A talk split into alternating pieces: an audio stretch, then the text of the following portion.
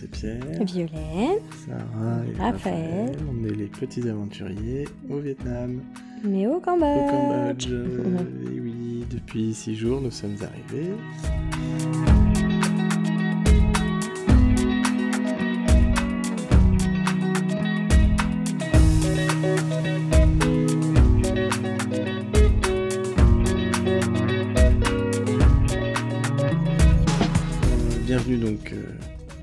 L'épisode 19. Mhm. Euh, en direct de le- notre hôtel Siem Reap au Cambodge. Euh, Ce soir, nous avons beaucoup de choses à raconter. voilà, alors on va parler de la fin du Laos sur no- notre euh, 4000 îles, l'île de Donkon. Euh, on a fait des choses vraiment cool sur la fin, on a adoré cet endroit-là. Euh, ensuite, on va parler du fameux et terrifiant trajet de sud du Laos vers Siem Reap et le passage de la frontière terrestre la plus corrompue des îles du Sud-Est. Au moins. Tada Euh, Il y a eu pas mal de, de- de choses qui se sont passées. Euh, après, on va parler de notre arrivée à Siem Reap et la découverte du Cambodge. Beaucoup de bonnes sensations.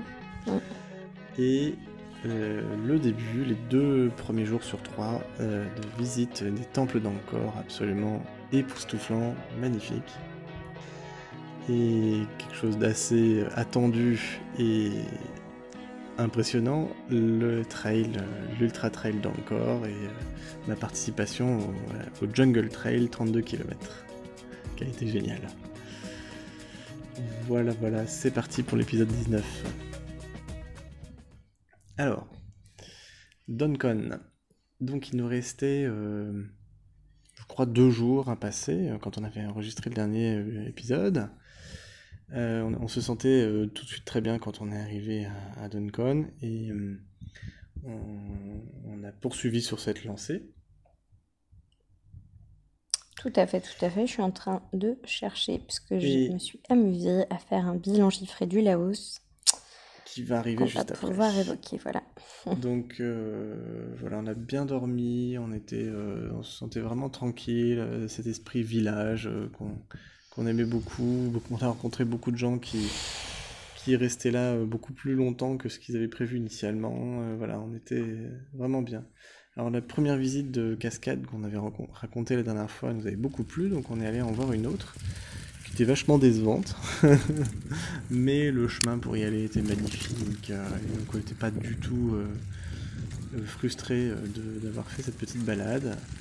Tout Et à grand bien nous a pris, puisqu'on a retrouvé complètement par hasard euh, une famille de copains qu'on avait rencontrés À Tamcock. Tamcock, euh, un mois et demi auparavant, voire même deux mois auparavant. Et donc ça, c'est vraiment le hasard. Et euh, donc c'est la famille euh, de, de Français, Olivier, Magali et leurs trois enfants, avec qui on s'était super bien entendu. Euh, Donc ça, ça a été un grand plaisir et on s'est donné rendez-vous pour manger le midi. On s'est retrouvés du coup juste après la balade à vélo. On a passé un super moment à échanger sur les de- derniers voyages qu'on a fait, à se donner des bons plans parce que finalement, eux, ils avaient notamment fait le sud de la Thaïlande, mais aussi le, le, le Cambodge, Oui. enfin, euh, parcours inverse par rapport à ils nous, donc on a pu euh, évoquer, là, voilà. Donc euh, du coup, euh, c'était plutôt chouette de, de faire ce Et on point-là. et, retrouvera peut-être à Colanta dans, dans un mois. Mm. Du coup, c'était très chouette. On a passé un super, super dans un mois, on moment. est de retour en France. Ouais. Dans deux semaines. Et, et du coup, après, bah, ils sont repartis parce qu'ils avaient un programme chargé pour l'après-midi. Et nous, on a pu rentrer tranquillement. Donc, ça a bien terminé. euh, en tout cool cas, le, voir. le séjour euh, dans, Mm. dans le sud, on était contents de les avoir vus. Ça. Et après, un- une petite soirée resto dans notre petite cantine qu'on adorait, euh, que des Français nous avaient recommandé. On a pu dégu- déguster, encore une fois, les plats laotiens et thaïlandais Mhm. un peu classiques qu'on mangeait, mais qui étaient très bons. On s'est préparé pour le, le lendemain, puisque le lendemain, c'était la fameuse journée où le soir, on devait être au Cambodge et où c'était un peu l'aventure. Mais Donc avant voilà. ça, avant ça, on est allé euh, faire un petit tour en pirogue Ah oui, sur le n'importe Mekong quoi. euh, pour aller rencontrer les dauphins on dit. Ouais, je pensais qu'on l'avait déjà raconté, mais non, non, non.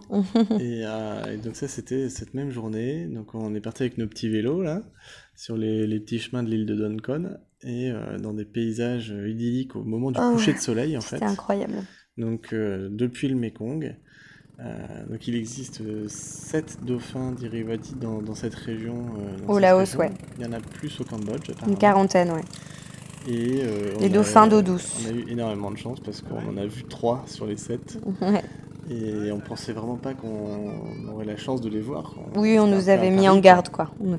Dans le guide, ils disent qu'on ne peut pas les voir, euh, que c'est compliqué. Et du en coup, ce moment, ils, se laissent, ils, se laissent, approcher. Et donc, on est arrivé à un endroit au milieu. Pourquoi celui-là, pas plus qu'un autre? Incroyable.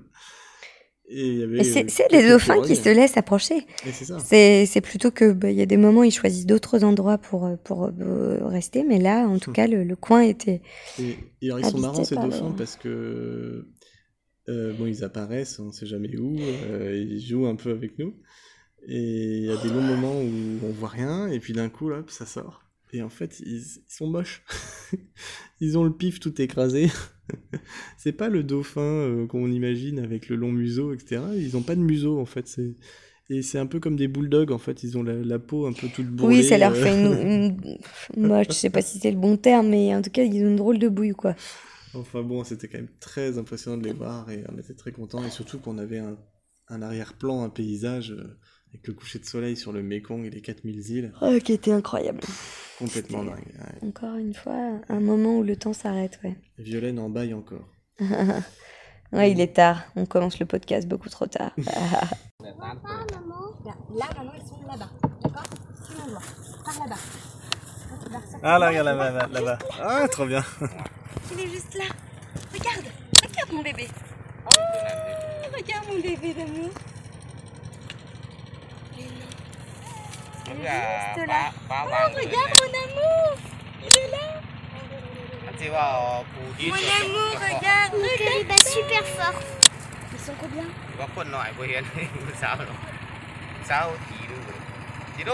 J'aimerais bien le revoir, maman. Bah, là, il est autour de nous, il joue, j'ai l'impression, autour de nous. Bah, bien, il fait le cercle. Génial. Là, il est où, maman? Ah, là, là, là, là, là, là. Ah, ah ils, sont, ah, ils sont deux. Donc voilà, et le, dîner, euh, toujours chez Sofamit, là, la, guest house euh, dans laquelle on, on, a pris tous nos repas au final. On se sentait vraiment très bien, il y avait, euh, voilà, bonne ambiance. et donc le Laos se termine le, lendemain matin. Donc on peut déjà faire le, le bilan. Le bilan du Laos après donc trois semaines passées, euh, passées sur place. Alors, on a pris un avion à hélice, on a parcouru 1300 km en bus, c'était vraiment très long, avec 7 bus. On a emprunté juste une dizaine de tuk-tuk, on a pris 4 pirogues de hmm. ferry, on a loué que deux motos cette fois-ci. On a eu 21 jours de soleil sur 21 jours dans le pays. Ah non, puisqu'on a eu 4 jours nuageux, t'as noté. c'est vrai, mais je m'en souviens pas. On a fait 6 randos dans les montagnes, dont certaines très longues. On avait parlé de cette fameuse rando de, 800 mètres de dénivelé en 5 heures. ouais, on n'était pas mécontents de ça. Trois restos français, une cinquantaine de, sticky, rice, une vingtaine de curry, quatre tom yum soup parce que quand même c'est trop long, une de déception culinaire, Mais vraiment terrible, une grotte, six temples, deux massifs montagneux, un fleuve et ses affluents, deux régions de massifs karstiques, trois cascades, deux lagons, 4000 îles, une capitale, dix logements, trois auberges de jeunesse, six baignades dans la rivière, une cascade, un lagon, une piscine. Une seule. Ouais, 13 familles françaises rencontrées, des centaines de sabaïdis, sourires et câlins reçus des filles par les Laotiens, une bonne vingtaine de coloriages, une bonne centaine d'histoires écoutées par Sarah ah pendant les siestes de Rafa, une bonne centaine de chansons au moment du coucher pour les filles. Vas-y. 24 nuits passées tous les quatre dans la même chambre, c'était pas facile, et ça continue. Une fête de Noël, un nouvel an Mong, une soirée de nouvel an euh, avec les copains français, des déguisements des filles portées pendant à peu près 15 jours sur les 26 passés sur place. Euh, une cinquantaine de câlins, de jeux, de disputes de sœurs. Trois dauphins Irivadi. Un serpent Mais bah, pour moi. tu l'avais vu quand? Quand on était au Laos. Oui. Quand on allait voir les, les chutes d'eau. Ah oui. Des milliers de buffles, de vaches, de coqs, de poules, de chèvres, de chats, de chiens. des dizaines de rizières, des champs de tabac, du forage, des bananeraies. Qu'on a pu voir, hein, parce que en fait, il y, en a ça, il y en a beaucoup plus. Mais... Et voilà, la con, Kopchai Laos, et puis sans doute à, une prochaine fois, et sans doute dans les 4000 îles. Voilà, on a, on a bien aimé. C'est vrai que c'était euh, un pari pour nous. On n'était pas très confiants au début euh, pour y aller. On avait plutôt peur. Sur la sécurité, parce que dans tous les guides et tous les retours que tu as, à chaque fois ils disent il faut pas tomber malade au Laos, euh, parce que bon, la, la, médecine ça va pas là-bas. Il y a des risques de palu. Les pires formes de palu au monde. Voilà. bref, et pour la nourriture, c'est pas comme le Vietnam. donc on avait quand même quelques réticences par rapport aux filles aussi. Et puis en fait, on, a, on est vraiment heureux de l'avoir fait. quoi. Ouais, carrément. C'était vraiment top. Et euh, on y retournera sans doute. Et si l'occasion se présentait en tout cas.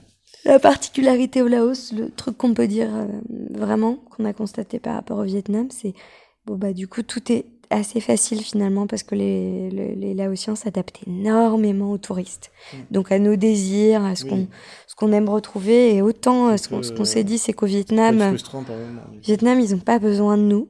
Mm. ils n'ont pas besoin du tourisme. C'est un plus, mais c'est pas nécessaire. mais c'est vrai qu'ils ils s'adaptent pas. En tout cas, ouais. Dans les restos, tu vas manger comme eux. donc du coup, pour nous, c'est beaucoup plus inclusif et agréable parce qu'on a vraiment l'impression de vivre l'expérience vietnamienne. Et c'est vrai qu'au Laos, on se sentait un peu plus à l'écart un peu privilégié d'un côté, mais coupé aussi du, monde tel qu'il est. Puis quand tu veux sortir des sentiers battus, tu t'oses pas trop parce qu'en fait, il y a des mines antipersonnelles. Donc on te dit bien, il faut aller dans les zones sécurisées. tu vas dans des villages et tout, mais c'est compliqué d'y aller, quoi, en fait, mm. plus qu'au Vietnam. Mm. Oui, mais cette dimension, elle est, elle est pas négligeable, en tout cas.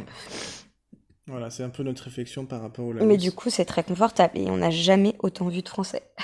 c'est vrai que j'aurais pu, je sais même plus si j'ai mis le nombre de familles qu'on a rencontrées. très bien. Mm. Mais c'était fou, quoi. Voilà. Euh, et puis arrive le trajet vers Siem Reap. Alors. La grande excitation de Pierre. et toi, pas trop, non Non, moi, ça me stressait beaucoup, cette affaire. Bon, de toute façon, il fallait bien qu'on aille euh, à Encore, puisque ben, c'était notre, prochain, notre prochaine destination. Et puis, on avait un, délai à respecter, puisque euh, ma course euh, commençait, enfin, était le 18 janvier. On n'était pas plus pressé que ça, mais voilà, on devait respecter ce planning. donc, il y avait en gros deux options qui se présentaient à nous puisqu'on écartait euh, l'avion d'emblée pour des questions de, logique euh, et, de, tarifs. Euh, soit on prenait un bus au départ des 4000 îles directement vers Siem Reap, mais dans ce cas-là, on, était un peu poussé dans la frontière, passage de la frontière, et on n'avait pas le temps de contrer les, si on peut dire comme ça, euh, les, douaniers corrompus. Euh, ou alors on se débrouillait de A à Z, prendre un bateau, puis un tuk-tuk, puis arriver à, pied à la frontière, là prendre le temps qu'il fallait pour euh, essayer de ne pas payer les bacs et ensuite prendre une navette qui nous attendait de l'autre côté vers midi, côté cambodgien, pour arriver jusqu'à Siem Reap. Euh, cette option-là, on était prête à la faire au début. Euh, et en fait, euh, quand on a fait le comparatif des, gains et, du, confort et du temps, on s'est dit peut-être que tout simplement ça vaut, ça vaut plus le coup pour nous, on n'est peut-être pas à quelques dollars près, de prendre le, billet qui s'occupe de tout. On a vachement hésité. On avait vachement hésité parce qu'en même temps, on avait envie de vivre cette expérience, quoi, mm. quelque part, de se confronter à ça. Enfin, je dis on, mais j'ai l'impression que c'était plus, plutôt moi, même si j'avais l'impression que tu étais motivé au début quand même. Euh, on avait lu un blog qui expliquait vraiment de A à Z comment se passait le passage de la frontière et comment euh, les gens avaient fait pour réussir à ne pas payer les bacs chiches. Mm. Et euh, je trouvais ça très, très excitant et en même temps, comment dire, plutôt de bonne valeur, quoi, de se mm. dire, bah voilà, on n'accepte pas la corruption, quoi. Bref, on a choisi la version confort pour plein de raisons. Et au final, on l'a bien fait. Mm. Euh, donc, comment ça se passe? Euh, Pour ceux qui nous suivent, on sait que Quentin et Alexia et leurs enfants, euh, nos amis belges, nous, suivent. Donc, ils, ont, nous ont demandé de bien décrire. et c'est avec grand plaisir qu'on le fait, et, pour eux et pour les suivants. départ à 8h de Duncon avec le, bateau qui nous amène à Nyakasong, la, ville, petite ville portuaire à côté de, de Duncon. Donc ça, ça prend un quart d'heure. À Nyakasong, on attend pendant plus de deux heures sur le parking. Euh, donc ça va encore hein, par, rapport à la gestion des filles pour cette grosse journée, euh, ça se gère bien parce qu'elles peuvent bouger, fait des activités, etc. Commence à faire un peu chaud, mais bon, ça va. Euh, ouf, le bus finit par arriver. Donc c'est le fameux bus qui vient de Paxé, on est un peu plus au nord. Euh, et qui va jusqu'à Siem Reap. Euh, et donc euh, bah là, vers 11h, on part vers la frontière, on roule un quart d'heure. Et là, bon, voilà, on, voit devant nous le bâtiment de la sortie du Laos. Et là, la pression monte d'un coup. Donc, ça y est, c'est parti, quoi. On sort du bus, on arrive devant euh, le petit bureau euh, de, pour se faire tamponner euh, son passeport pour sortir du, Laos. Et là, la douanière me demande 2 dollars par personne. Donc là, les, difficultés commencent. C'est là que je commence à me sentir pas bien. Alors, Bio, euh, c'est mise en mission. Euh, je m'occupe des filles, toi, tu te démerdes avec les passeports. moi, j'aurais donné tous les sous, je pense. Et moi, euh, de mon côté, je dis, vas-y, moi j'y vais, je vais m'amuser, et toi, tu t'occupes des filles. et puis, donc, je dis, bah, sorry, French Embassy told me it is free. I should not pay 2 dollars per, personne. Donc là, euh, elle a dû entendre ça 100 fois par jour depuis 15 ans. Donc elle ferme complètement son visage et elle me dit euh, Oui, oui, euh, c'est 2 dollars, hein, c'est comme ça. Donc là, moment de silence, gênant, de blocage, etc. Et puis elle me dit Non, bah tu refais la queue. je récupère mes passeports. voilà. Je refais la queue. Et puis, alors, moi je l'interprète comme ça, mais euh, c'est ce que je me trompe, mais je me dis que là, elle m'a fait une fleur, parce qu'en fait, elle a fait passer tous les gens du bus devant. Donc nous, on attend avec les filles à côté. Euh, donc tout le monde paye ses 2 dollars. Et du coup, nous, on passe en dernier. Alors pendant ce temps-là, je me sens mal à l'aise et tout. Je me dis merde et tout, on va pas y arriver, ça va passer trop de temps, je vais devoir lâcher, ça me saoule. Et après, je me dis, mais ça se trouve, euh, elle fait ça pour pas que les gens voient que nous, on va pouvoir discuter un peu, quoi.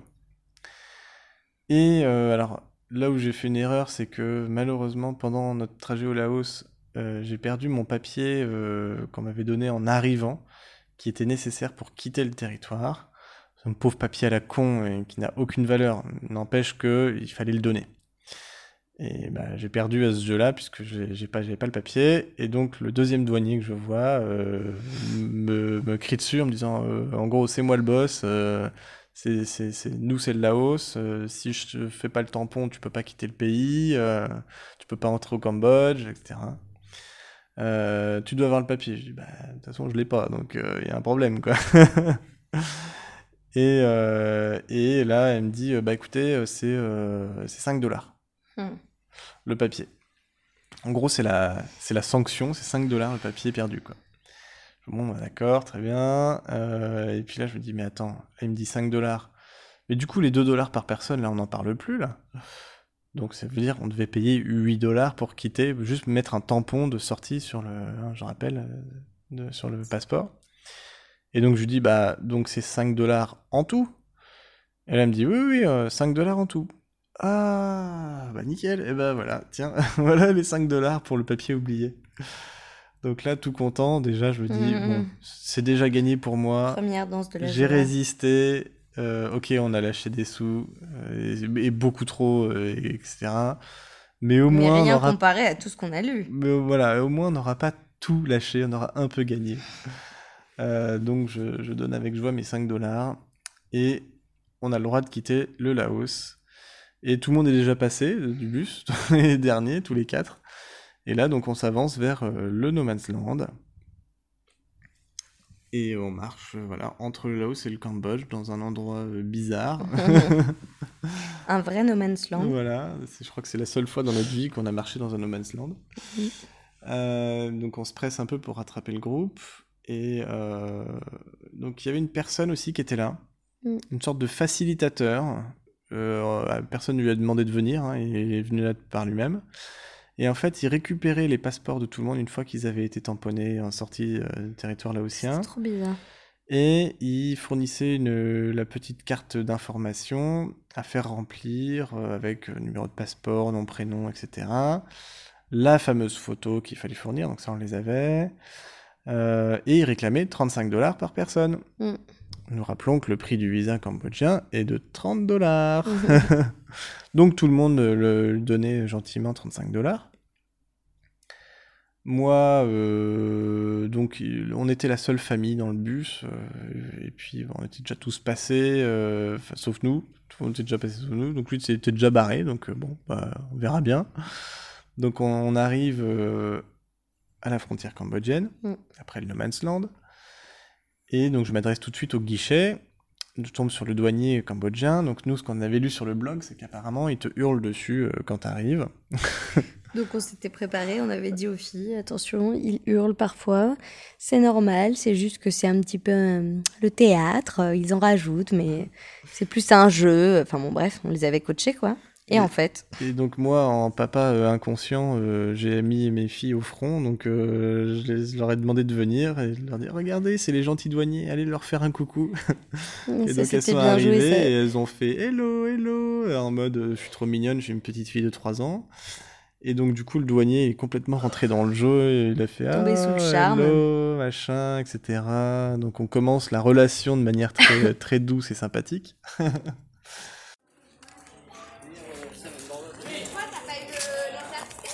Ah bah on y va là Ah là c'est le visa cambodgien.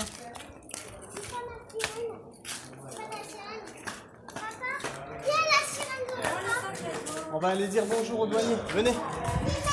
Allez tout le monde. On va dire bonjour. Hello.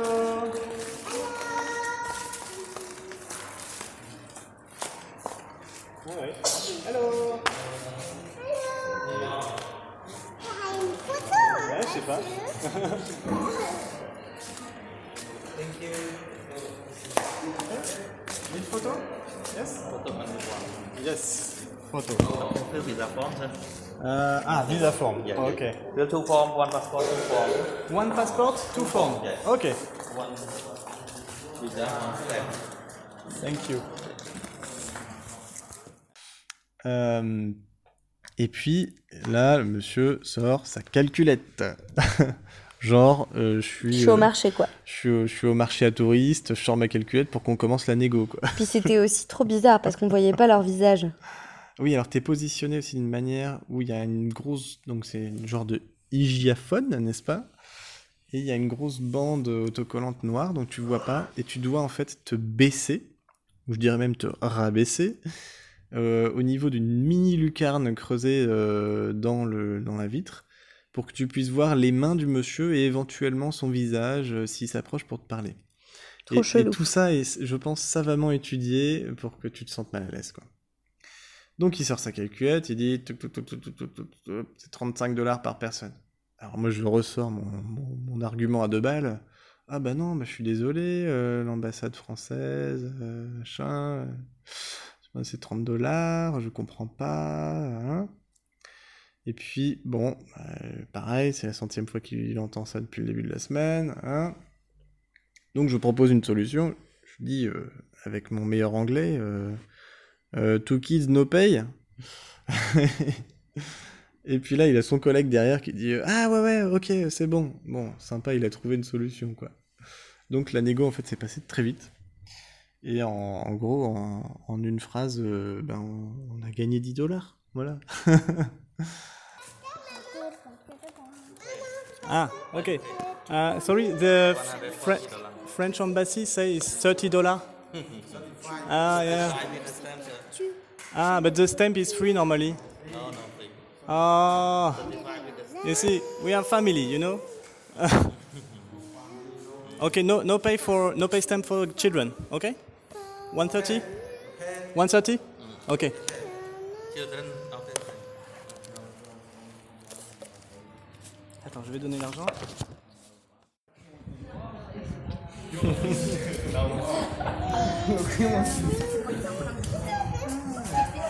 Oui, les enfants, les enfants font pas les empreintes digitales. C'est que les grands.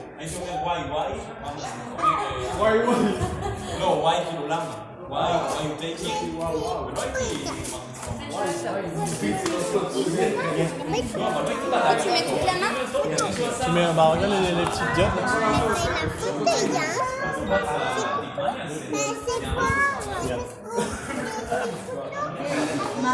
Là, là, elle met ses mains sur la machine et hop, I'm papa, voilà.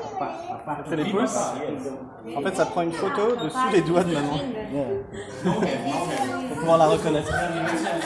Voilà. Ok, Bibi. Thank you. Donc au lieu de payer 140 dollars, on a payé 130 dollars nos, nos visas. Ce qui est 10 dollars de trop, mais, mais pas, euh, pas 20.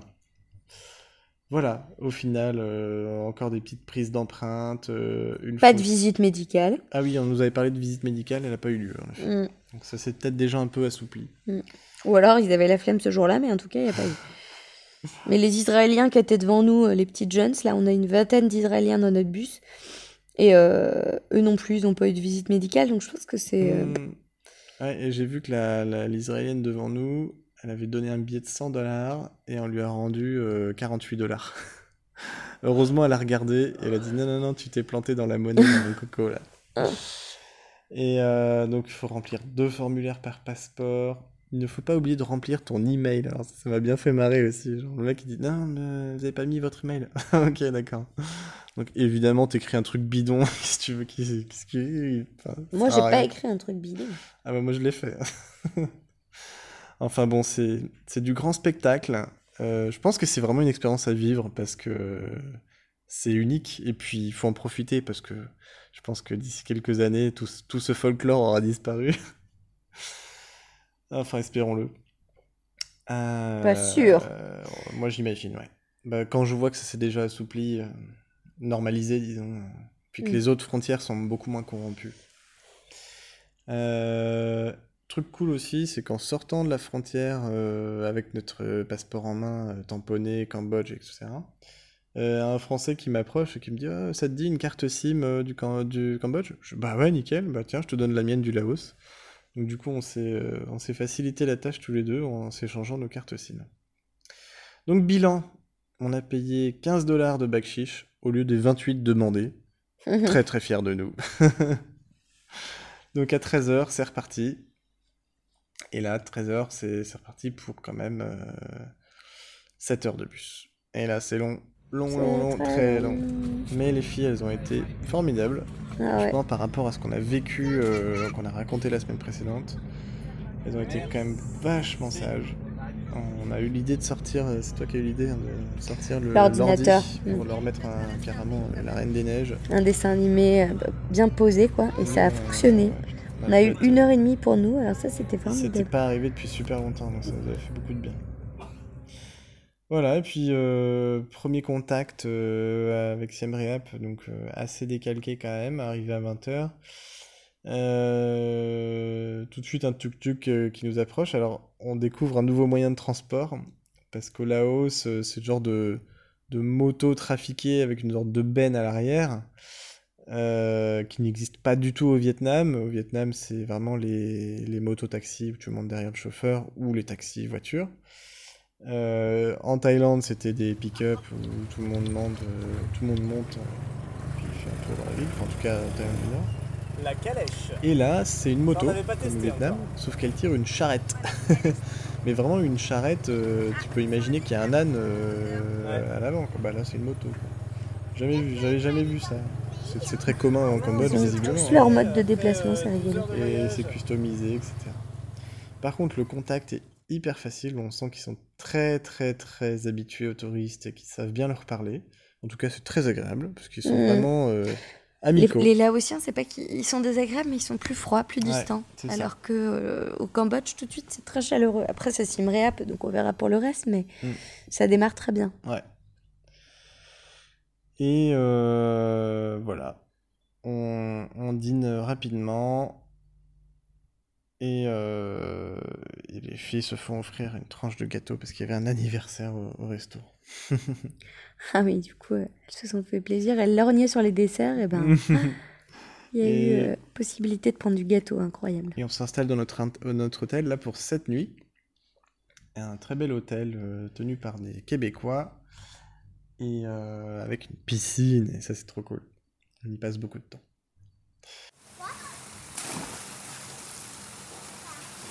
Alors, euh, Et l'hôtel s'appelle le Robam Inn. Robam Inn, ouais. Anciennement l'auberge de Mont-Royal. Ouais.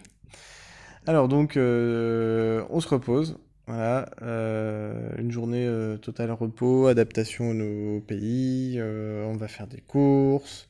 Moi, je vais chercher mon dossard. Et je suis super content d'aller courir dans ce pays pendant notre voyage.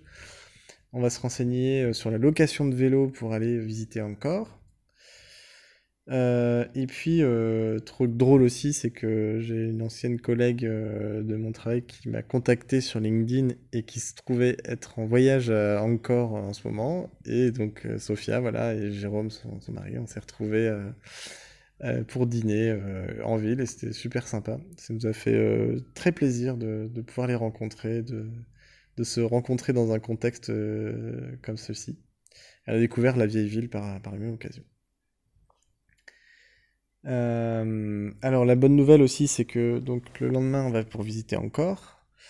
Et euh, la bonne nouvelle, c'est que les enfants payent pas parce que le, le, le, le- le billet d'entrée il est quand même assez coûteux. Donc on a pris trois jours et on a payé à peu près 100, 110 ou 120 euros. Donc c'est un petit peu plus en dollars. Et oui, ce que on n'a pas noté, c'est que, enfin, pas dit encore, c'est que en fait, euh, la monnaie au Cambodge, c'est le dollar américain. Il y a des riels, mais en fait, les riels, c'est juste les centimes. Et c'est très très surprenant. C'est une grande nouveauté pour nous. Donc voilà, c'est parti pour encore. Et là, c'est l'émerveillement. Du coup, on le fait sur trois jours, mais on a quand même des enfants en bas âge. Donc, on décide le premier jour euh, le vélo, comme, comme tu expliquais. Et, euh, et en fait, assez vite quand même, on se rend compte que Il même s'il fait pas si chaud que ça, parce que c'est vrai qu'on a des températures euh, entre 20, 25 euh, et 35 degrés, donc c'est supportable. N'empêche qu'à vélo, alors là, c'est euh, c'est dur, parce que il commence assez tôt quand même à faire chaud. Et c'est pas si loin, enfin si près que ça, et Ouais. surtout la route est euh, très très droite. On est au bord de- de- d'une grosse route avec plein de voitures, donc ça n'a pas vraiment d'intérêt. Et on n'a pas choisi le temple le plus proche pour la première journée. Ouais, voilà. Puis une fois que tu es sur les temps, bah, tu te balades, tu te balades, tu te balades, tu piétines. Bon, donc on, se rend compte assez vite qu'on va pas, le- on le fait pour celui-là parce que on avait décidé de, de le faire pour cette première journée, mais on le fera pas pour les autres parce qu'après en plus il faut revenir. Donc du coup, euh, comme c'est fatigant quand même et assez prenant, voilà le, premier constat qu'on fait. Et donc arrivé sur place, là super surprise euh, parce que euh, bah, ouais, on, était quand même fatigué du trajet. Et, on arrive sur un premier temple qui finalement est très peu visité par rapport à d'autres. Mm. Donc c'était bon. Après il y aura beaucoup de temples, hein, mais donc c'est Bendeak Day qui est près de Taprom, euh, donc plutôt sur l'est de. Taprom, c'est celui qui est vraiment mm. vraiment connu parce que très envahi par la jungle. Celui-là l'est, mais un, peu moins, beaucoup moins, moins grand surtout, beaucoup moins grand. Mm. Plus petit. Et donc c'était très ambiance nature, c'était très très beau. Moi j'ai j'ai beaucoup aimé. J'ai beaucoup aimé comme Rafa. Que Rafa qui prononce comme ça. non plus. Non plus. j'ai beaucoup aimé non plus. j'ai, moi j'ai beaucoup aimé les filles. Elles ont tout de suite joué dans les ruines euh, et c'est génial de se rendre. Enfin, dans un truc qui est construit au XIIe siècle, qui est encore là, et t'as le droit, t'as le droit en fait de visiter en, en allant dedans, dessus, euh, à côté. Euh, t'es complètement libre dans la visite en fait. C'est génial quoi on te, propose vaguement des, sens de visite, mais, euh, mais et, les temples sont vraiment dans la jungle. C'est très adapté à la visite, bien sûr, euh, mais c'est laissé dans, un état quand même euh, tel qu'il a été retrouvé. Et je pense que c'est vraiment ça aussi qui fait l'attrait du, site à ce point. Oui, et puis en fait, encore, on, réalise, quoi. C'est pas simplement deux, trois temples, en fait, c'est l'équivalent de 250 temples. C'est une cité qui a. Parce que, encore, euh, ça veut dire la capitale, en fait. Donc, euh, c'était la capitale de l'Empire Khmer. Cet empire qui, concrètement, euh, a pris pour capitale encore du 9e au 15e siècle. Donc, c'est.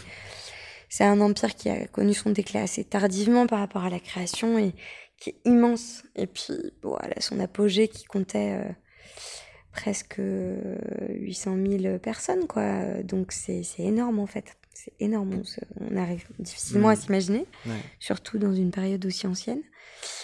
Et, euh, et du coup, il y a euh, plusieurs périodes, c'est ça qui est assez, euh, touchant aussi dans l'histoire, parce que concrètement, au démarrage, c'est l'hindouisme qui est majoritaire, et donc globalement, les, les temples tels que celui d'Angkor Wat, qui est donc le plus célèbre, là, ce sont des scènes plutôt hindouistes qui sont représentées, de la cosmologie hindouiste avec euh, le temple montagne qui reproduit en fait l'univers dans lequel Shiva euh, a créé le monde. Donc euh, c'est toute, la, mythologie liée à l'hindouisme qu'on va retrouver expliquée sur les bas-reliefs, avec les scènes telles que le barattage de lait. on peut pas rentrer trop dans les détails, mais en gros, tu as des bandes dessinées. Il y a beaucoup de bas-reliefs qui sont On peut le décrire comme ça, voilà, qui sont en très très très très bon état. Et donc, après, tu as aussi toute la période bouddhiste Là, pour le coup, c'est lié à Jaya Varman 7. C'est vraiment un des, plus importants, celui-là. Et les visages. Et ça, c'est 12e siècle, 12e, 13e siècle. Mm. Et là, c'est le bouddhisme. Donc, c'est comment le bouddhisme s'introduit euh, à travers l'univers hindouiste. Donc, tu te retrouves avec des temples qui mêlent les divinités hindoues et euh, les divinités, euh, enfin, le, Bouddha. Et, c'est rigolo de, se rendre compte de, mm. de, ça, quoi, de cette évolution-là. Donc, il y a, y, a, vraiment euh, plusieurs euh, détails qu'on peut repérer. Alors nous, avec les filles, on est obligé de faire du, dans le basique. dans. Et, dans, le ludique. et dans le ludique. Donc c'est une autre approche qui n'est pas euh, négligeable. Alors avec les filles et avec moi aussi, hein, d'ailleurs. Oui. Parce que... y a et, ça s'y prête bien, en fait. C'est ça que je veux dire. C'est que... tu peux vraiment te balader et profiter du, paysage et, de, et des beaux temples et des belles, mm. voilà, des belles ruines. Euh, c'est très euh, divertissant comme, mm. euh, comme mm. visite, c'est pas du tout barbant quoi. donc on a visité en deuxième temple Taprom, qui est assez réputé parce que c'est là que ils ont tourné les, les, scènes du, du, film de, de Lara Croft là. Tomb Raider. Tomb Raider. Et aussi Indiana Jones. Et donc c'est le fameux arbre qui s'appelle le fromager, euh, c'est une essence euh, qu'on trouve partout dans la jungle. Et c'est cela qui pousse sur les ruines et qui donne ces très belles images de jungle qui recouvrent les temples. Euh, et d'ailleurs, ce que tu disais, c'est que ces, arbres-là, c'est le, désastre en fait pour les, archéologues parce que c'est ça qui, qui donc c'est les graines sont mangées par les oiseaux et se retrouvent euh, dans les déjections et euh, plantées du coup euh, au hasard devant, à côté, dessus les ruines. Et en fait, c'est sur ces arbres-là, le, les racines, en fait, vraiment s'insinuent partout. Les ficus et les fromagers. C'est comme ça qu'ils les appellent. Et donc, ça s'appelle les fromagers parce que c'est des arbres. On fabriquait les boîtes à fromage avec. Voilà. Pendant et du coup, c'est la colonisation. C'est dans cet état-là que les Français qui vont installer leur protectorat au Cambodge vont euh, découvrir les fameux temples d'Angkor qui sont réputés hein, mondialement déjà euh, au 19e siècle parce que euh, en fait lors des, des premières missions réalisées par les Portugais dès le XVIe siècle, en fait, il y a des, des évocations de, de, de, ces merveilles de temples qui impressionnent énormément et, et, et ce depuis en fait plusieurs siècles.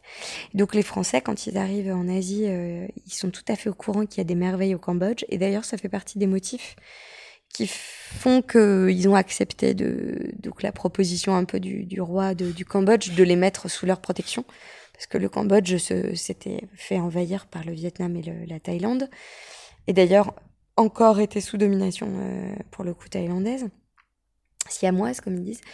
Donc voilà, et du coup l'école française euh, d'archéologie euh, d'Extrême-Orient, ce qu'ils appellent les FAO là, va prendre en, responsabilité la, la, protection et la, préservation de, ces sites-là à partir de 1907. Ils vont complètement tomber amoureux de, l'endroit. Il y a Malraux notamment qui est beaucoup évoqué dans, les personnages clés de, ces Français qui sont tombés amoureux de, des ruines d'Angkor. Alors lui, il a carrément euh, fait date dans l'histoire parce qu'il a, il a piqué des statues. et il s'est bien servi et du coup, il a été condamné à trois ans de prison quand même. Au final, il les a pas faites, mais, euh, mais ça fait partie des histoires rigolotes qu'il raconte. Et ce qui est étonnant, c'est que très très très très très vite, ça devient un outil de, de la colonisation en fait. Euh, cette, euh, ce site-là qui est incroyable parce qu'ils considèrent que les, les Khmers sont en train de perdre leur culture, qu'ils se rendent pas compte du potentiel de, de leurs origines, et mm. donc ils vont vouloir fixer finalement dans, dans, le temps une identité qui est en train de changer pour autant, comme toute identité euh, nationale pour pouvoir mieux expliquer le rôle et la présence des Français en disant nous on va vous protéger, nous on va vous apprendre euh, concrètement que vous avez un trésor sur votre territoire, bref. Donc les, les rouages euh, classiques de, de la colonisation n'empêchent que du mmh. coup la, la, la conséquence c'est qu'ils ont été très bien préservés et volontairement ils vont vouloir laisser certains sites. Et c'est vrai que finalement même à la après la période des Khmers rouges, euh, donc là, c'est l'UNESCO qui va prendre le relais avec l'ONU euh, dans les années 90. Ils vont vouloir laisser des sites dans l'état dans lequel les explorateurs euh, les ont les ont découverts pour euh, enfin, je dirais aller dans le sens de l'imaginaire des, des, gens en général qui, quand on leur parle de ces temples, sont, ont l'image un peu des temples d'Indiana Jones, quoi, ou de mm. Tomb Raider, euh, avec et c'est vrai que c'est impressionnant. Nous, ouais. ça nous a énormément plu. Et d'ailleurs, le premier temple que toi, tu voulais voir, c'était celui-là, quoi. Ouais. Celui avec les arbres. C'est ça. Et c'était, c'était, c'était vraiment impressionnant. Euh, et on n'était pas déçus. Euh, et puis c'est grand, en plus, quoi. C'est vraiment vaste, quoi. Et on, on, a vu ensuite Angkor Wat, donc on avait hésité à y aller parce qu'on commençait à fatiguer un peu, surtout quand on était à vélo. Mais on s'est fait notre pique-nique. Et Angkor Wat, c'est le temple principal en fait, et c'est le symbole du Cambodge. C'est euh, le, le, ce qu'il y a sur le drapeau du Cambodge carrément. C'est les trois tours là. Et en fait, on y est arrivé à l'heure du midi. Et... En fait, il y en a cinq, mais on, on voit que trois quand on a. Et c'était super, c'était vraiment magnifique. On a pu le parcourir euh, tranquillement on cherchait les touristes. Parce que tous les guides, en fait, prennent leur pause déj euh, forcé, quoi. Et donc, du coup, il n'y a personne à l'heure du midi. Donc, impressionnant. Euh, bonne surprise. tu sais que tu découvres une des merveilles du monde et t'es ah, ouais. une dizaine, quoi. Alors, on était un peu fatigués quand même, donc on l'a fait relativement rapidement. Mais euh, voilà, après, on est toujours dans le même registre, hein, mais celui-là est encore mieux préservé, vraiment. Euh, là, pour le coup, il n'y a pas d'arbre qui a poussé à l'intérieur. Hein, et on est vraiment, on voit encore des, des couleurs dans les, sur les bah, murs. C'est surtout qu'il a été en plus. Euh, des reliefs. Des beaucoup plus entretenu. Euh, parce voilà, c'est ça. C'est une merveille, c'est et, euh, et, ça a été un très beau moment. Et effectivement, du coup, celui-là, c'est celui-là hein, qui est, comme j'expliquais, mm. Temple Montagne, qui reprend la, là, pour le coup, l'univers hindouiste. Donc, toutes les scènes de la religion hindouiste telle qu'on peut la, connaître sont représentées sur les bas-reliefs. Le, les tours représentent à chaque fois les divinités, notamment Shiva. Beau. hein. Du coup, c'est. euh, pff. En fait, on pourrait en parler pendant des heures et on n'a pas envie de faire ça dans le podcast, mais euh, c'est fascinant, quoi. L'endroit en lui-même est fascinant. Il y a des, bassins absolument partout, Oui, des, des bassins, portiques, ouais. des, des, des, des, des- des grandes allées, des grandes galeries couvertes. Il y a des statues absolument partout. euh, Et puis tous les murs sont en détail. Il y a les danseuses là, les fameuses Apsara Ouais. là, qui sont Et les fenêtres avec les sortes de bouliers. et comme avec à des la place des barreaux. détails, mais des détails mais incroyables qu'on n'imagine pas et absurdes. 12e siècle, quoi. Et puis l'idée c'est la progressivité du temple, que ça fasse comme une pyramide pour euh, la rendre plus imposante, plus impressionnante. Alors, on a vu quand même un temple sur lequel ils faisaient des travaux. Et visiblement, ils faisaient de la rénovation. Oui, oui. Hein, donc sûr. on entendait les, on voyait les ouvriers avec leurs petits marteaux là, euh, nos artisans. euh, je pense qu'ils font un super boulot. Puis je pense qu'ils sont en train de réaliser, parce que c'est quand même 2 millions de touristes par an, hein, les temples d'Angkor, qu'il faut prendre des mesures pour préserver les sites. Ouais. Parce que mine de rien, on s'assoit sur les pierres comme on veut. ils euh, s'usent, hein, ça c'est clair. Enfin, je veux dire, euh, personne n'est embêté parce que euh, touchent les murs. Les... Enfin bon, du coup, la préservation va devenir, un, en- va devenir un enjeu, quoi. Ça, c'est évident. C'est évident. En tout cas, c'est un vrai plaisir de pouvoir en profiter de cette manière. hein, C'est vrai. hein. Il y, a, il y a un équilibre en tout cas. Bon, on arrive euh, claqué. Le retour est un peu dur. Là, on se met en mode euh, mental euh, sportif.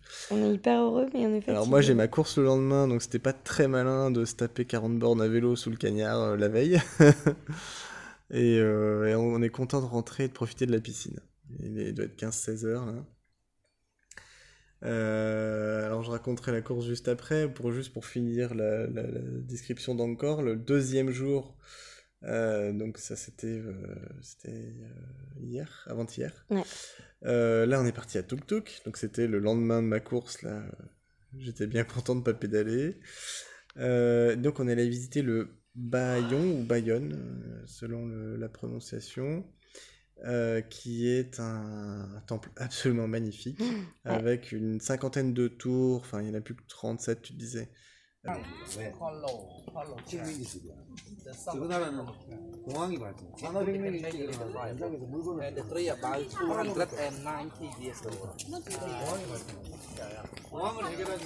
During a pandemic, The color will change to be green. Euh, sur les quatre faces, avec Ouais. des visages 54 au départ et impressionnants, 37 euh, de- qui représentaient les provinces de l'Empire. Oui, et voilà, et, et donc ces fameux visages sur quatre faces. euh, Et là, les historiens ne sont pas tous d'accord. Soit c'est le roi lui-même qui aurait voulu se représenter. Il sourit. C'est temple, là c'est encore euh, Jaya Varmanset, là, donc c'est vraiment euh, l'honneur de, en l'honneur de Bouddha.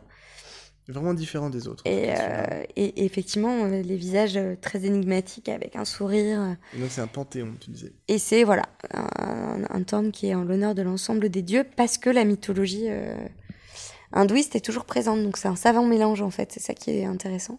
Et c'est un labyrinthe quoi, on s'y perd complètement. euh, c'est très très très étroit. Donc en fait, euh, quand tu te retrouves à naviguer, euh, Ouais. dès que tu lèves la tête, tu vois un sourire, avec euh, comme s'il te regardait le, le, le- fameux visage avec ses lèvres un peu charnues là. C'est ça, tu prends des escaliers, tu passes dans des coursives, tu arrives dans des petites... Et puis, t'as des euh, bas-reliefs partout. voilà, des avec cloîtres, des, euh, des scènes de victoire chambres, euh, contre, euh, ouais. contre les Chams, contre les Vietnamiens, d'autres scènes de la vie quotidienne. J'ai pas réussi à les retrouver, mais j'aurais bien aimé voir. Mais bon, on voit des danseuses, on voit notamment des scènes de, de pêche, de chasse, d'accouchement aussi. euh. Donc ça donne beaucoup de détails aussi sur la vie de, de l'époque. Ouais. Et alors apparemment il y avait des éléments en bois aussi, hein, comme dans l'ensemble des temples d'ailleurs, parce que les différents matériaux, euh, c'est surtout le grès qui est utilisé sur cette période, mais il y a d'autres matériaux. Mais tout ce qui était en, en bois a disparu, quoi, Hmm. forcément. Oui. euh. Et, euh, Et les maisons qui c'est tenaient ça. euh, d'ailleurs les temples, hein, on, les, on les voit bien sûr plus aujourd'hui, quoi. Et on s'imagine euh, dans cette, toute cette zone-là de Angkor Thom, où il y a le temple du Bayon, euh, on s'imagine un peu la vie qu'il y a pu y avoir euh, il y a quelques siècles, euh, quand les temples étaient vraiment là et faisaient partie du décor. Mm. ça doit être quelque chose. Et donc là, ce qui est sympa à cet endroit-là, c'est qu'on peut, on laisse le tuk-tuk et on fait tout à pied sur des petites distances et on peut aller se balader un peu dans la forêt. Mm. Il y a d'autres temples, donc le Bafion notamment, qui lui a été reconstruit, mais euh, en respectant vraiment le. Ouais, en mode Lego, quoi. Ouais, ouais. Sauf qu'ils ont perdu les plans. donc Ils ont perdu les plans parce que les Khmers, euh, en fait, ils avaient démarré le- la rénovation du site, qui est euh, la, la, la pyramide la plus élevée. c'est une prouesse technique pour l'époque. Et en fait, quand l'école de française de- de- d'archéologie a voulu rénover, elle a dû s'arrêter puisque les Khmers rouges ont chassé euh, l'ensemble des étrangers du territoire et ils ont perdu les plans parce qu'il y a beaucoup de choses qui ont été brûlées à Phnom Penh et bon bref donc du coup c'est un peu euh, l'ONU qui a fait comme comme elle a pu enfin l'UNESCO et euh, ils ont utilisé apparemment du béton. Moi j'ai pas pu voir parce que les filles pouvaient pas monter, c'était un peu trop dangereux. Mais encore une fois une merveille quoi.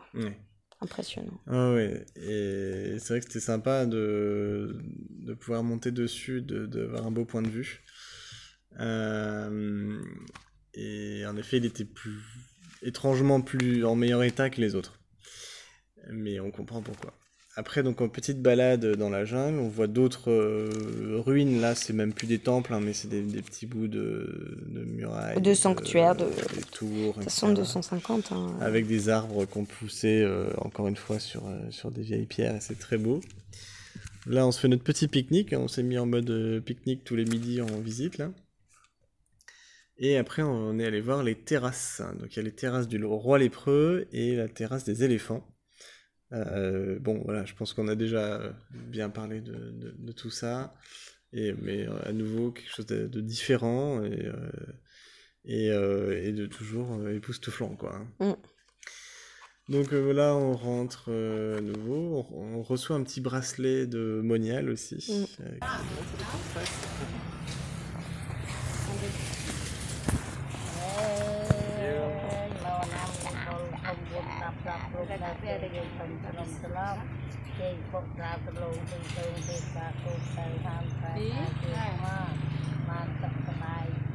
Dollars. Après avoir vu les singes. Voilà, on a vu des singes aussi qui se baladaient. Mm. Là, t'es vraiment dans l'ambiance, quoi. Euh, Et puis, bah ouais, re-piscine, re-glandouille, ça fait du bien. Ah oui, ça c'est clair que. Mais on comprend pourquoi ils ont tous des piscines parce que c'est vrai que vu le rythme, nous on a un rythme qui est quand même très cool par rapport à la plupart des gens. On se fait pas euh, les, les journées entières de visite. Ouais, Et avec la chaleur, la visite, ça nous va bien. avoir de la fraîcheur, ouais. C'est un peu le bon, euh, le bon équilibre quoi. C'est ça, ouais. Mm. Et euh, alors bon, moi j'ai couru un trail donc, euh, je vais la faire vite. Juste euh, le matin, donc la, la veille au soir, je- grande chance, je me suis endormi vers euh, 20h30, ce qui m'a permis quand même de à dormir plus que d'habitude. Mais pas de bol, je me suis réveillé à 2h du mat et là, trop excité d'aller courir bientôt, je me suis pas endormi. Donc euh, voilà, j'ai quand même dormi euh, 5h30, 6h, donc c'était pas mal. Et, euh, et donc, bah, 4h du mat, je sors de la chambre d'hôtel. Je me balade dans la, douceur euh, du, soir, euh, entre sortie de boîte et euh, petits oiseaux qui font cuit cuit cuit parce que le soleil se lèvera bientôt.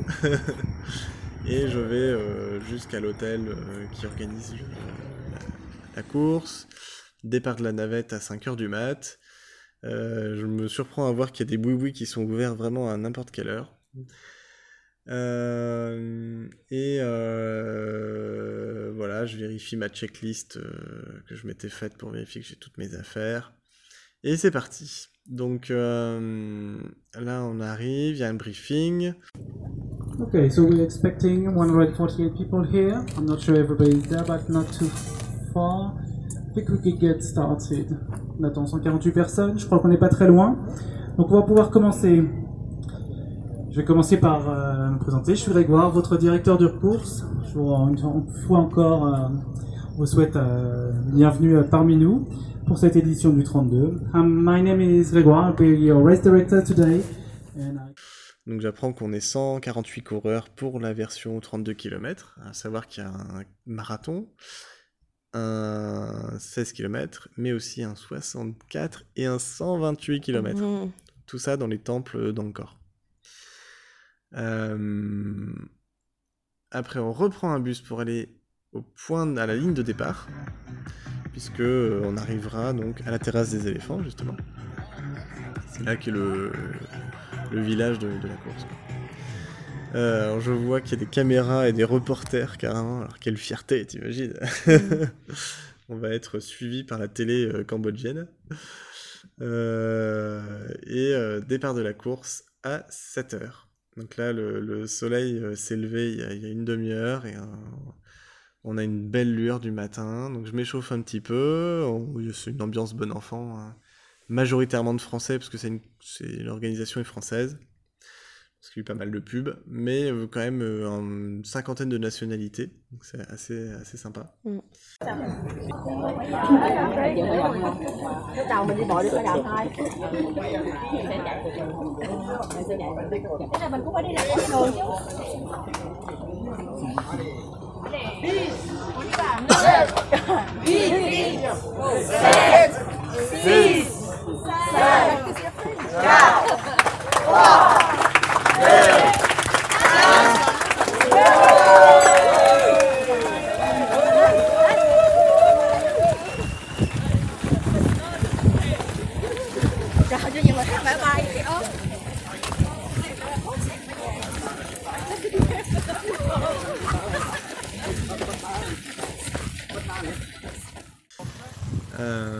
et donc c'est parti, hein. vraiment des beaux paysages variés, euh, on passe par la jungle, des villages, euh, euh, on fait le tour de certains temples quand même, ça c'est vraiment génial.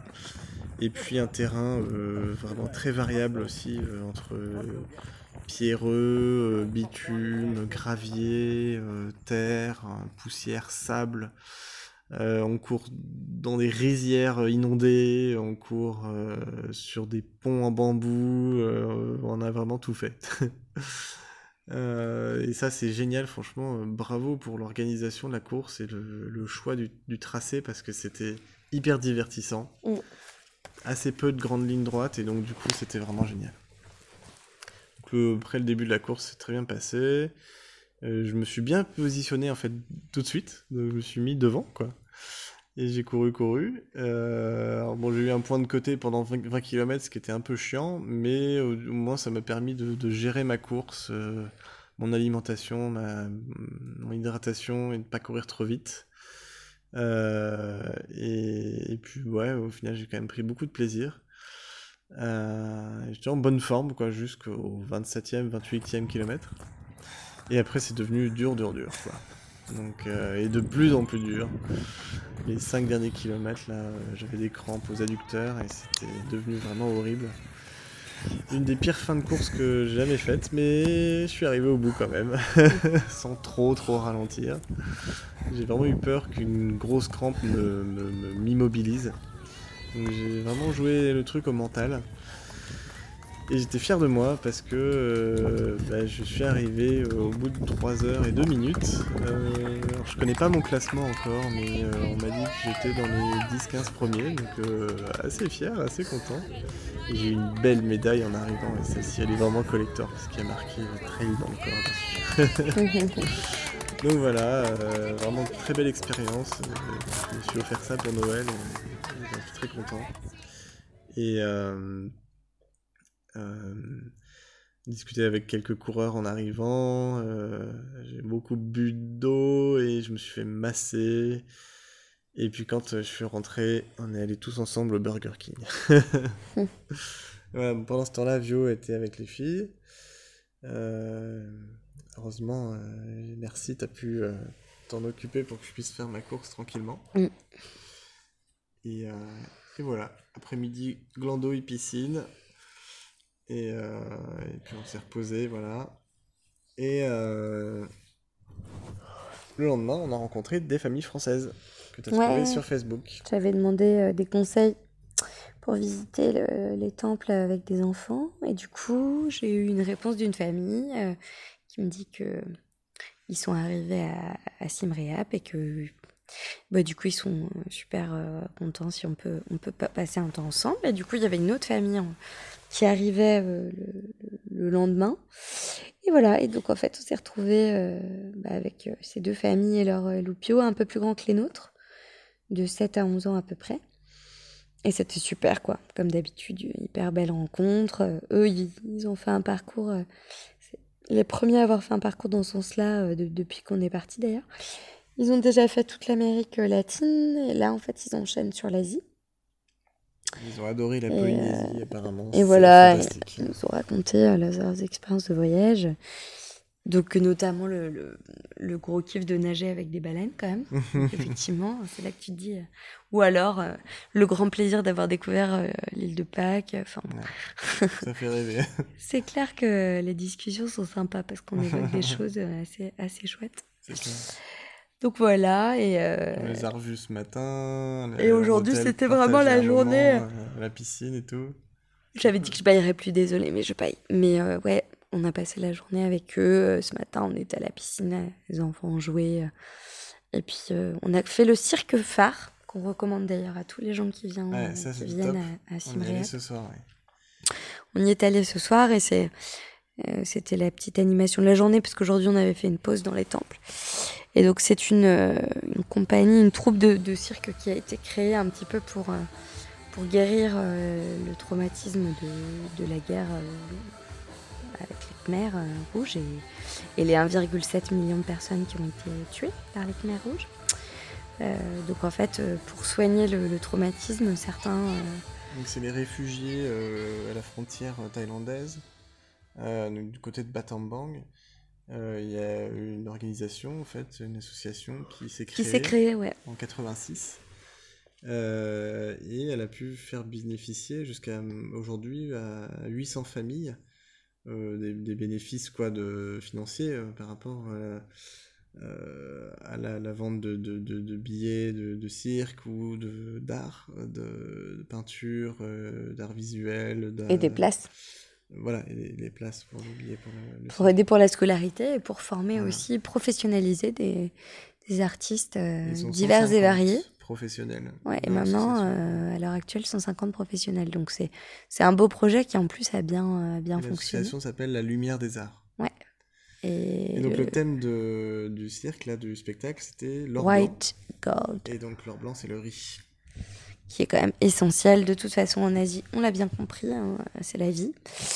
C'est quand même ça qui euh, a expliqué, euh, c'est ce que j'ai pu comprendre là, en, me penchant sur l'histoire hein, de, la guerre avec les Khmers rouges, hein, quand ils vont euh, vouloir reprendre le, le lead par rapport à leur pays face à l'influence américaine dans le, le cadre de la guerre froide.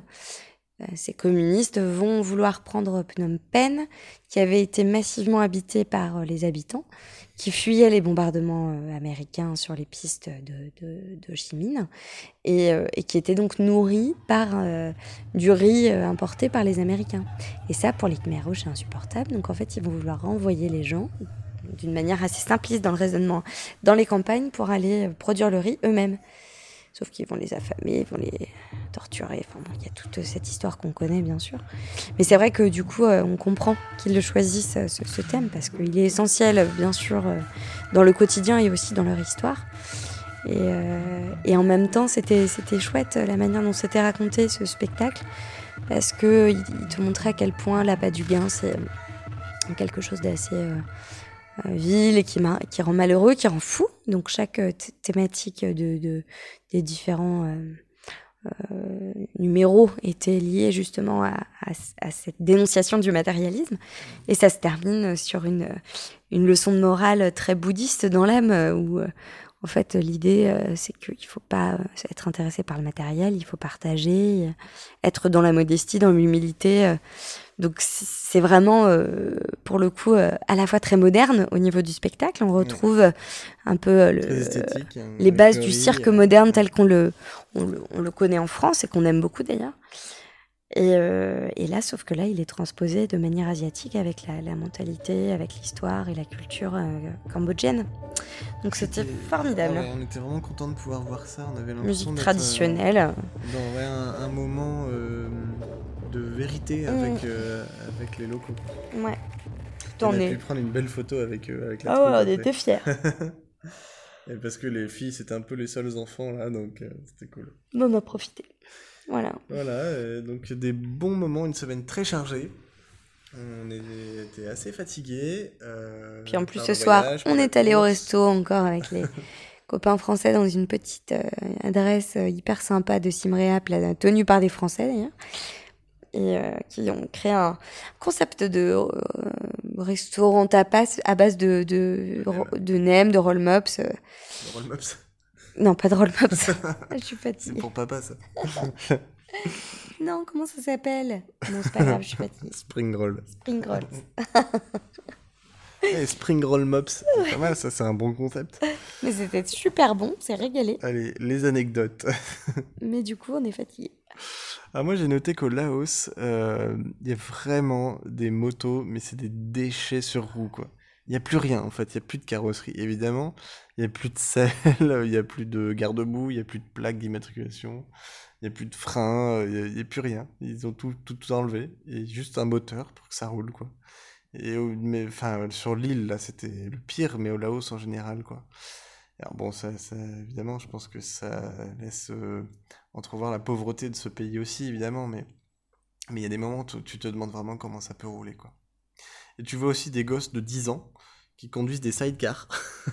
Alors bon, c'est des sidecars, c'est les fameuses motobikes euh, éternelles, quoi, euh, qui sont affublées de, de, de- d'une petite roulotte sur le côté. Mais euh, voilà, t'as des gosses de 10 ans qui conduisent ça, quoi.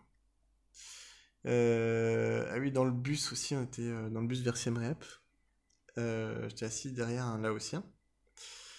Ok, tout va bien, sauf qu'il fait quand même hyper chaud. Donc nous, on est en train de crever de chaud tous ensemble. Les filles veulent enlever leur robe tellement elles ont chaud, etc. Et le mec devant moi enfile sa veste. Ouais. Pas de commentaire. Euh, négo, négo, bah faut tout le temps, euh, tout le temps négocier, tout, tout, tout, faut toujours tenter le coup, même quand t'achètes euh, un papier, un crayon, bah tu tu fais l'arrondi, tu, tu proposes, tu demandes, les tuk-tuk, il faut proposer la moitié du prix, enfin, voilà, c'est vraiment euh, constant. Moi j'aime bien, Hum, je commence à y prendre un peu de plaisir. Mm. Pendant le trail, euh, c'était trop mignon parce qu'il y avait quelques, enfants dans les villages dans lesquels on passait qui euh, nous encourageaient et c'était trop top. Et euh, ils tendaient la main pour qu'on leur tape dedans quand on passait en courant. et c'était vraiment sympa. Alors par contre, en moins sympa, il y a les Chinois dans les temples. on les attendait un peu au tournant, quoi. Alors, ils ont, ils ont le tact de te dire Excuse me, excuse me. Parce qu'en fait, euh, tu vas être sur la, la photo qu'ils essayent de prendre. Sauf qu'on est juste 10 000 à visiter des temples. Et ils croient vraiment que euh, tu vas te te- t'écarter parce que. 5 lui- millions, d'ailleurs, j'ai revérifié le chiffre, on est 5 millions. Parce que lui, il veut prendre sa photo. Alors moi, moi, je sens euh, du coup vraiment la moutarde qui là, l'énervement qui, qui pointe euh, assez fort. Alors je fais semblant de ne pas les entendre. Donc je reste là où je suis. Puis finalement, euh, je daigne les regarder et ils me disent euh, excuse me, excuse me. Et, euh, et alors là, je leur dis bah non, non, je suis en train de regarder le paysage là. Je, je reste là où je suis. et puis je, je m'en vais très très lentement. Mais en général, ils laissent tomber avant. Comme un prince. Comme un prince. Je sais pas ce qu'ils pensent des touristes français en général. et- Euh, Qu'est-ce que je m'en fous de ça? Ah oui, aussi, on, on a pique-niqué à un endroit, et en fait, euh, il y avait un temple à côté, et en fait, il y a le moine qui disait une prière, mais la prière a duré à peu près, je pense, toute notre visite, donc trois heures. Et le mec, très courageux, je dirais, au micro, euh, scandait euh, je ne sais quoi. Ils étaient un petit peu saoulés. Voilà, voilà. Et ben, on s'arrête là pour aujourd'hui. On se retrouve pour l'épisode 20. On Ouais. sera quelque part au Cambodge. À Kampot, je crois. Ouais, on sera à Kampot. Peut-être déjà sur l'île de Korong Salom. En tout Pour le cas, euh, des 20e belles visites à épisode. faire. Il reste 4 semaines et demie. C'est- Ouais. C'est la fin. Et on arrive au bout. Voilà, voilà. Bonne Allez, soirée à tous. Bisous, bisous.